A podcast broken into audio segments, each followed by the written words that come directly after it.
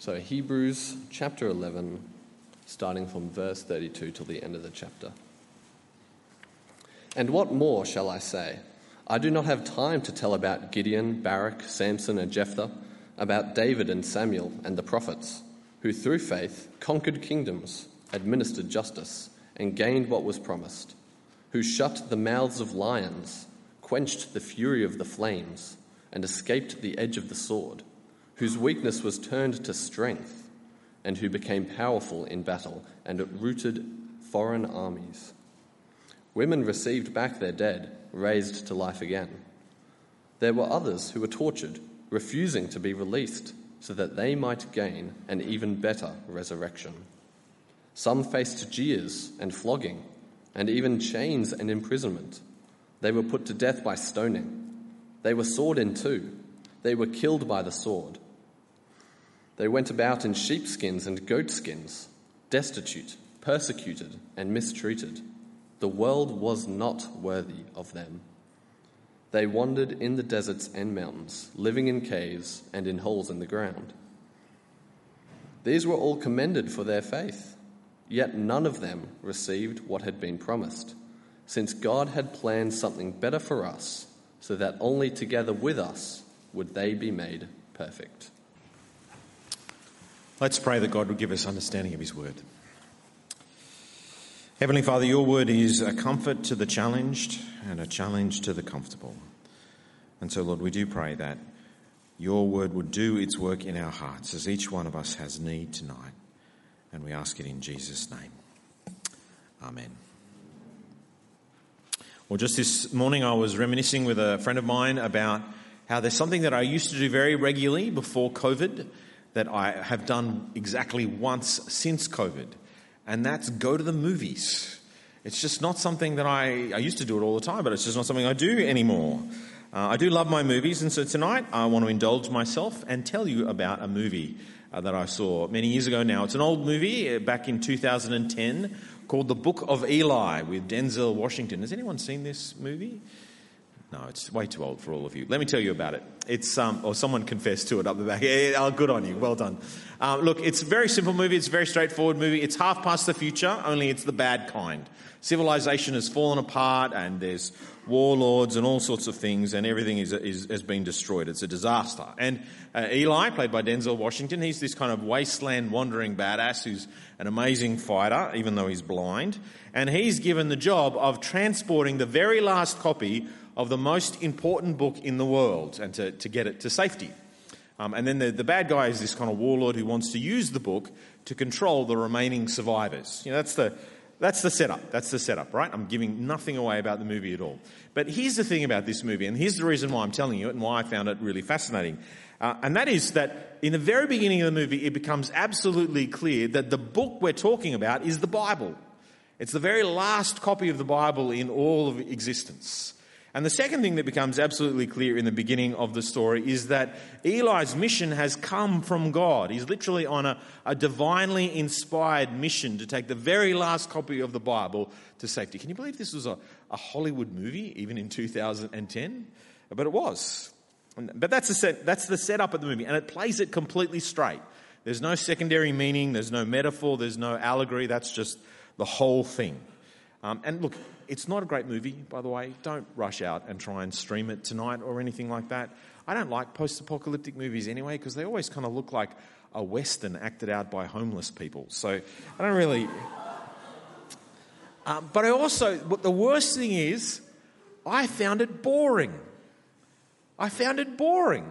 I was bored by this movie because once you realize that the movie is 100% serious that this is the Bible and that God is sending Eli on this mission, there's just no tension anymore. You know how the story is going to work out. And so all the suspense is kind of sucked out of the, the, the story. Uh, how can Eli possibly fail when we know 100% that God is with him? You know, once God becomes an active participant in the story, then there's just nothing less to really worry about. You just know how everything is going to work out. God's presence is a, a divine guarantee of success. And I think that's how sometimes we can feel when we read the Bible. especially when we read the stories of some of the great heroes of the faith that we've been looking at over the last couple of weeks in Hebrews chapter 11. We can feel like because God's part of the story and because you know their story even made it into the Bible, uh, how is there any tension at all in this story? Of course, we know everything is going to go okay. Of course, we know that they're going to be rescued or they're going to win the great victory or that God is going to keep his promise. We know it's going to happen like that. And, and so there's no tension at all. We know God is in control. And so, yes, of course, there's going to be a flood, but Noah will be rescued, and so will his family be. And yes, Abraham is told to sacrifice his son, but we know that there'll be a substitute. And yes, Moses is, spends 40 years in the wilderness, but we know God will use him to rescue Israel from slavery. And what's frustrating about that is that's not how our lives often feel, is it? Our lives often feel, well, uncertain. Uh, you know, we can feel like our experience of life is fear and, and worry and concern, and you know, bad things happen to Christian people. Christians struggle with sickness, both physical and mental. You know, the marriages of Christians break down. They have financial difficulties. They, they lose their jobs or they have trouble finding a job. They don't get into the kinds of courses that they hoped they might get into. And you know, I'm a, I'm a dad now, and so what's one of my big prayers, one of my big worries is, you know, will my kids uh, have faith in the Lord Jesus like I do? We face, all of us, uncertain and at times frightening futures. And so, reading about these heroes of the faith, it's helpful, but it, it doesn't always feel immediately relevant. Now, of course, I do want to say that if you do read the stories carefully, you realize that they faced uncertainty as well. In fact, they lived very frightening and uncertain lives. But the question is how do we? How do we stick with God? How do we really stick with God, especially when we face uncertainty? Especially when we don't know what the outcome of our story will be. How do we get an unshakable trust in God that means throughout all the seasons of life, throughout all the ups and downs in life that we do and that we might experience, we can stay faithful to our God? Because the truth is that the great men and women of God have always lived lives of uncertainty. They've always faced down unknown futures. But by God's grace, they were not mastered by their circumstances. In fact, they mastered their circumstances. And you can too. You can also be a hero of the faith, like these heroes of Hebrews 11. And that's what I want to talk to you about today. So I've got two questions for you today.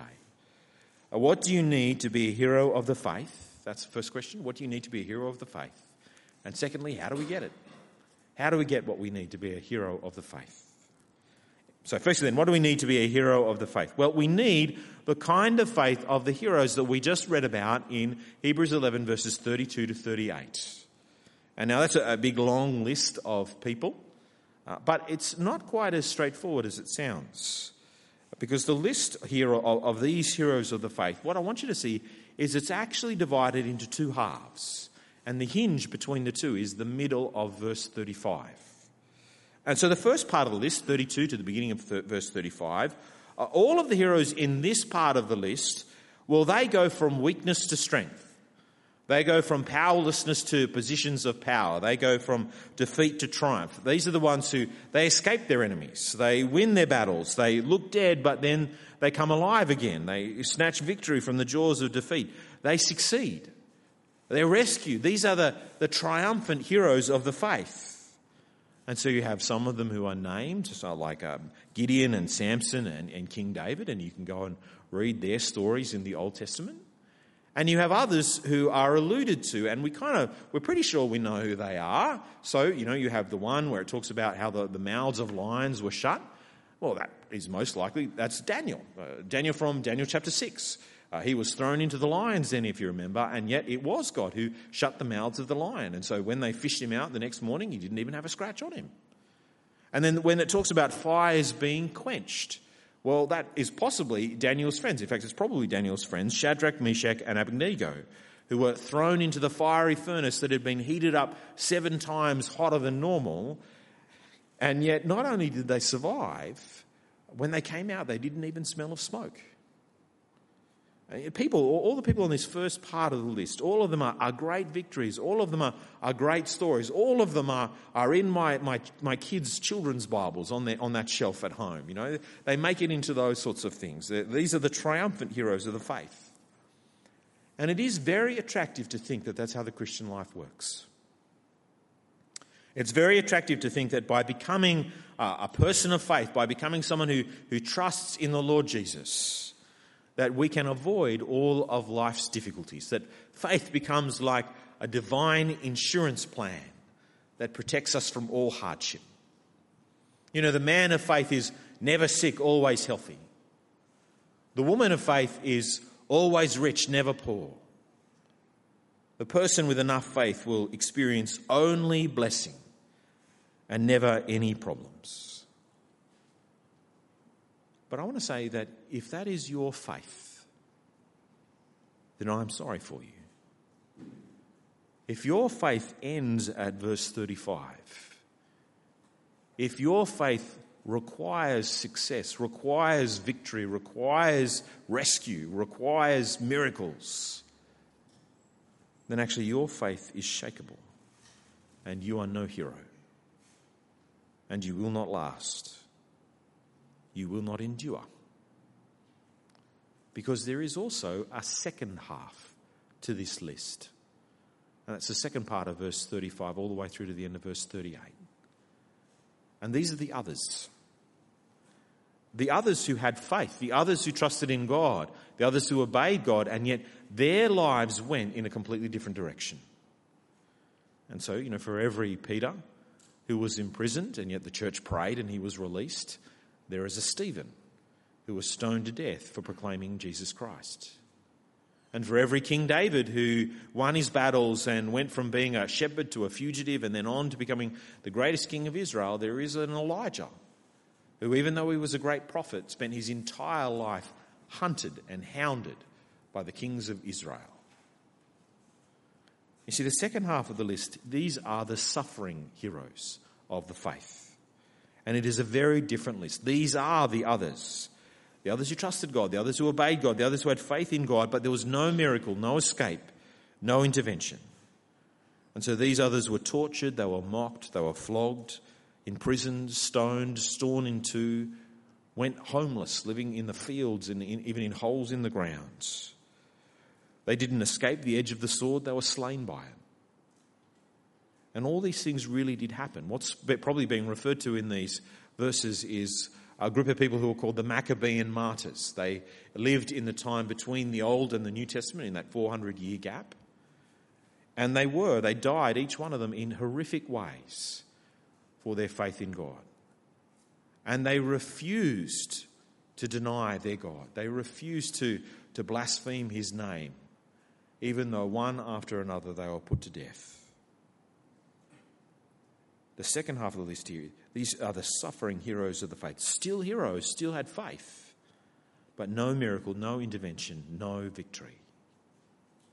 Now, did the, the suffering heroes, did they have less faith than the triumphant heroes?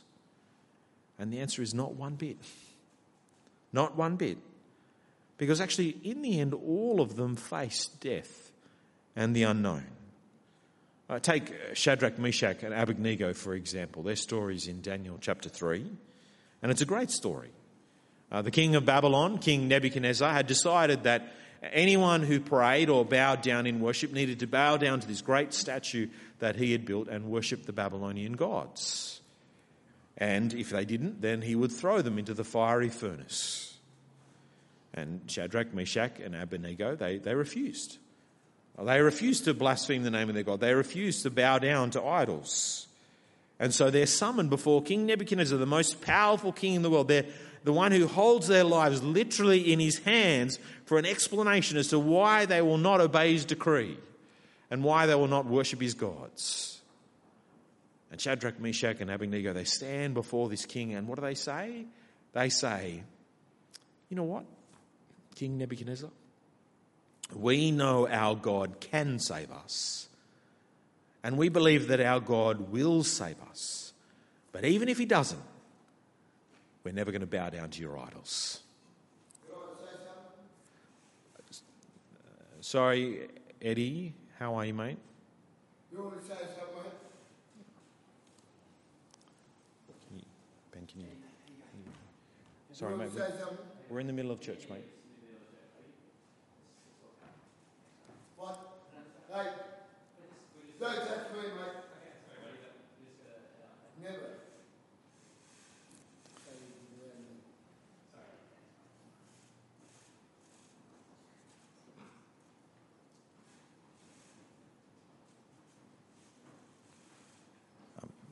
Sorry about the interruption.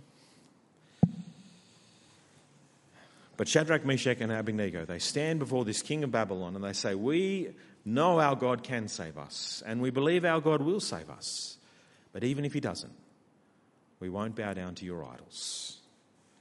Save us, don't save us, it doesn't matter. Our God is God, and we will only ever bow down to him. And see, that's the faith of a hero. That's the faith of someone who trusts in God, even though their future is uncertain. Even though they don't know what it's going to mean for them or even for their families. Uh, that's someone who is willing to put their entire life into the hands of God. Now, of course, God, in His mercy, He did rescue them, but they didn't know that at that time. They knew there was a distinct possibility that He wouldn't. But they were willing to trust God anyway. That's faith. That's the faith of a hero. Now, one preacher put it like this he said, A faith that doesn't need success is the ultimate success. A faith that doesn't need the rescue, a faith that doesn't need the miracle, a faith that doesn't need the intervention. Save us or don't save us, it doesn't matter. Martin Luther once said, Faith is a living and unshakable confidence, a belief in the grace of God, so assured that a man would die a thousand deaths for its sake. And you see, that's the challenge of Hebrews chapter 11. To cultivate such a faith in God that we rest in Him, whether we are living or dying, whether we're comfortable or miserable, whether we're in want or in plenty, throughout all the circumstances of life. Save us, don't save us. It doesn't matter. And that we are so convicted that God is better than anything that life can offer and better than anything that death could ever take away. That's what we need to be a hero of the faith, to have the kind of faith that means we don't need a happy ending. A faith that doesn't require success is the ultimate success. And I want to say that for some of us, that's incredibly comforting. Because for some of us, there is real hardship and real suffering in our life. And this reminds us that we are not alone. As we face uncertain and even fearful futures, we can be confident that God will take care of us, that God will look after us. We can be confident that there's others who have gone before us and shown us the way to be faithful to God, even in some of the hardest of situations. But actually, to others of us, I think there's a challenge in this as well. For a great many of us, not all of us, but for a great many of us, actually, our lives are very blessed. Our lives are very easy. And what suffering might come our way are, to be honest, minor at best. They're often they feel big, they, they feel like interruptions with our lives when we begin to learn that God's plans for our life might somehow be different from the way that we designed our life to be. And that can be hard, that can be a struggle. I know that, I've been there.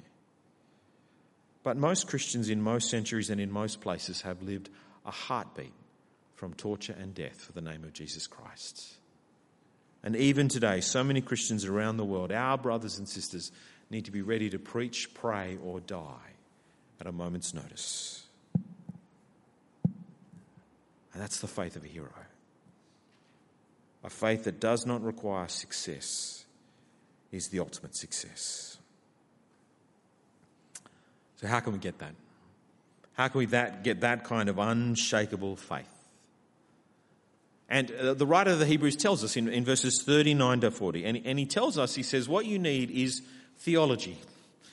Uh, never despise theology. Theology is always good to us. You need some theology. And, and he gives us some really good theology in verses 39 to 40. Have a look at it there now with me, would you? 39 and 40. Let me read them to you. These were all commended for their faith. That is the whole list, all of them. The triumphant heroes of the faith, the suffering heroes of the faith. They're all commended for their faith. Yet none of them received what they'd been promised. Since God had planned something better for us, so that only together with us would they be made perfect. See, so far, all of our heroes of the faith, all of them, uh, they've been able to have faith in God and they've, they've trusted in God because they've known that God has made them promises.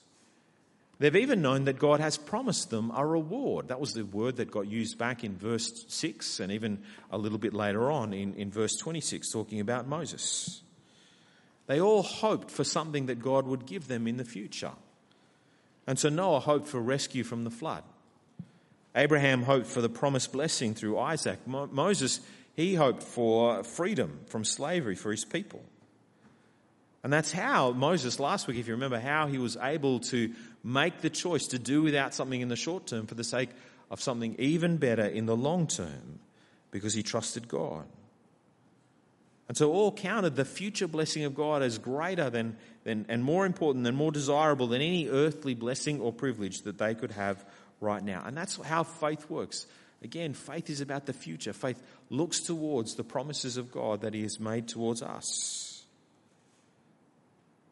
But here's the thing what verses 39 and 40 is saying that actually, for all that they were promised, actually, most of them didn't receive it. In fact, none of them really received everything that God had, been, had, had promised them at all. And so that leads to sort of some strange kind of things in, in the Bible, you know. Even the triumphant heroes of the faith, very few of them actually received what God promised them. Take Abraham, for example. Abraham's a great example. What was Abraham promised? Abraham was promised that he would have uh, many descendants, as many as the stars in the sky and the sand in the seashore, and that he would be given a land, a land to call his own, a, a home forever. And at the end of Abraham's life, what did Abraham have? He had exactly one son, Isaac, and he had a little field, which was where he'd buried his wife. That's all he had. He didn't see the promises that God had made to him, he didn't see them fulfilled. He never received his reward. Or Moses, too. Moses, he was rescued out of Egypt. He, he did uh, free uh, the, uh, the Israelites from slavery in Egypt, but he never got to the promised land. He died on the very edge of it. He never stepped one foot inside. Hmm.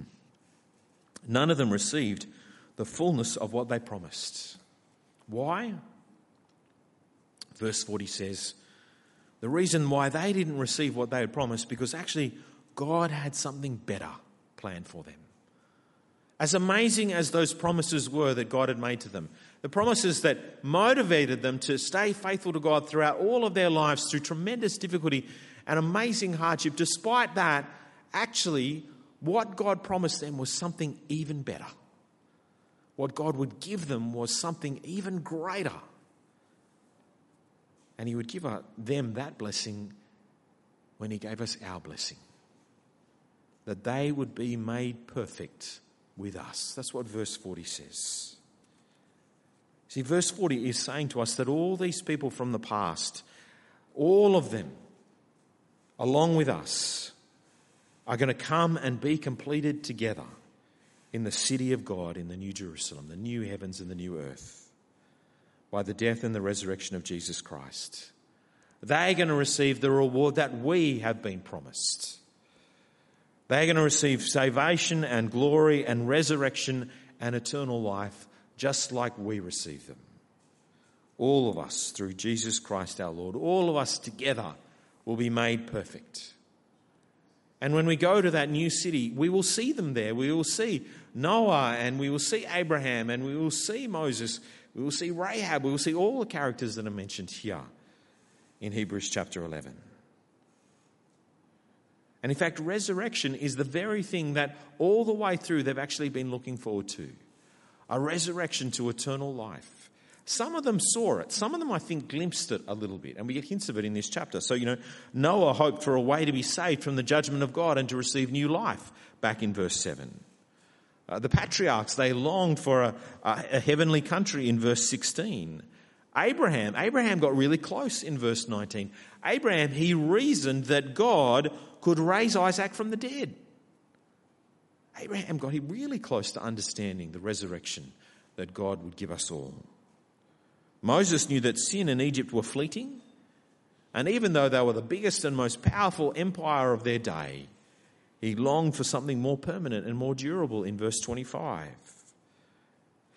In verse 35, some women received back their sons. Some of their children came back to life again, but others, they refused to accept release because they hoped for a better resurrection. Uh, they hoped for not just a, a resuscitation, not just to be brought back to life again, only to die later. They longed for a resurrection to a better life, to an eternal life. And somehow they understood that that's what God would give them. They glimpsed it, they saw it partially. But you see, we see it fully. We see it completely because we have seen Jesus Christ. We have seen him shed his blood to pay for our sin. And we have seen him risen from the dead to a new life that one day he will share with us all. And so we have that hope of resurrection, the hope of sin ended, the hope of death defeated, the hope of a serpent crushed, the hope of a new heavens and a new earth. And all the suffering heroes of the faith and all the, the triumphant heroes of the faith, they're all longing, even though they didn't realize it, they're all longing for the same thing. And so they're all saying to us, we're going to get it all back. And even more. So don't hold back, don't flinch.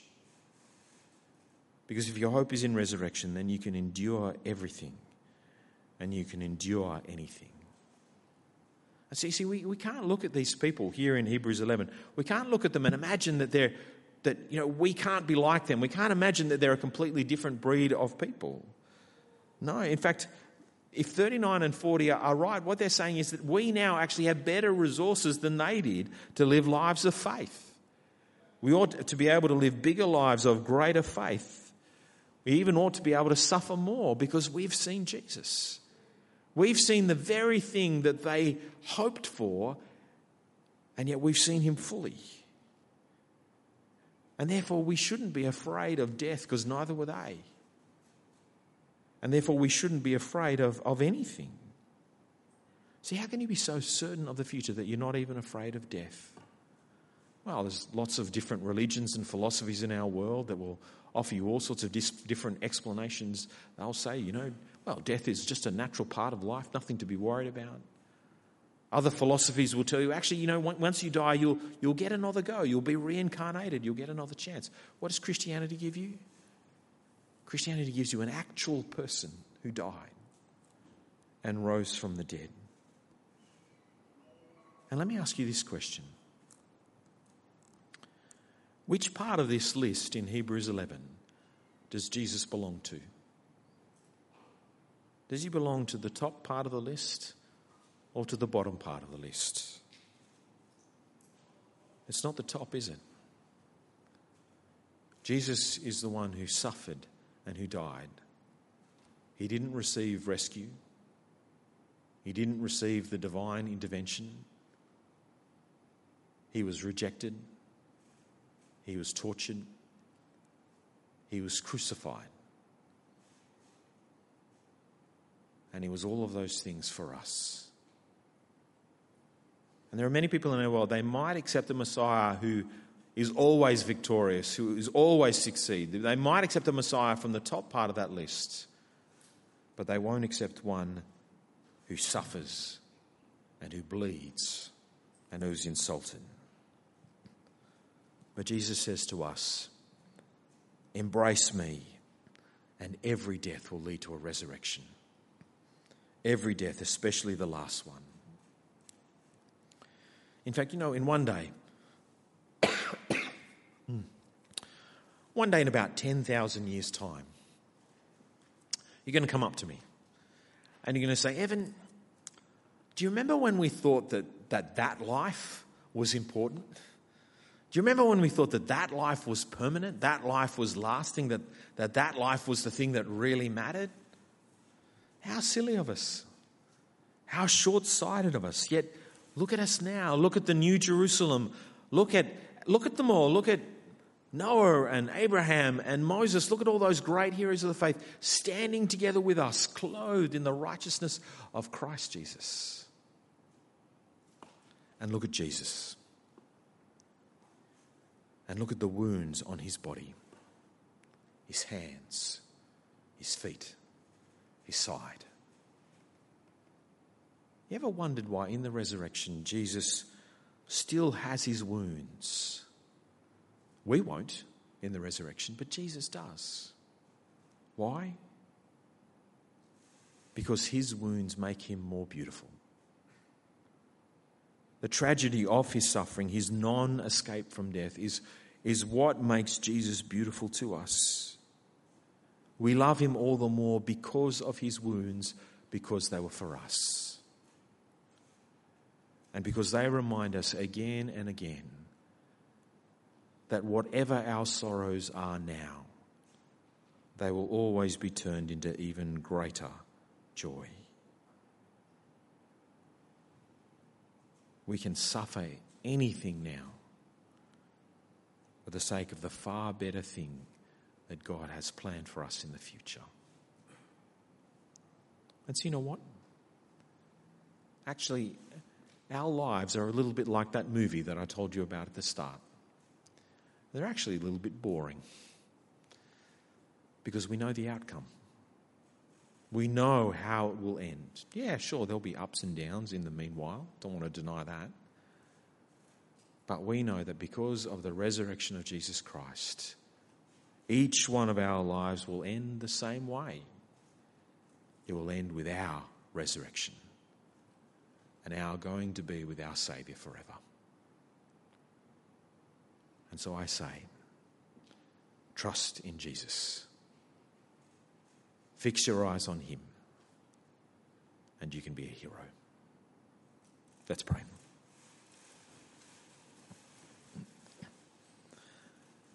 Heavenly Father, what a privilege that you have chosen that we would receive the incredible reward that you have promised us in Christ Jesus. And what a privilege that we will receive it alongside all of these great heroes that we've been reading about in, in Hebrews chapter 11. What a privilege that we will see them and meet them and, and speak with them and even spend eternity with them because of Jesus' sacrifice on the cross. What an amazing thing to wrap our minds around. At the cross, Jesus really did pay everything for all of his people, past, present, and future. Lord, we pray, give us their faith. Give us an unshakable trust in your Son. The sort of faith that does not waver at life's uncertainties. And Lord, we pray, keep us in that faith all the days of our life.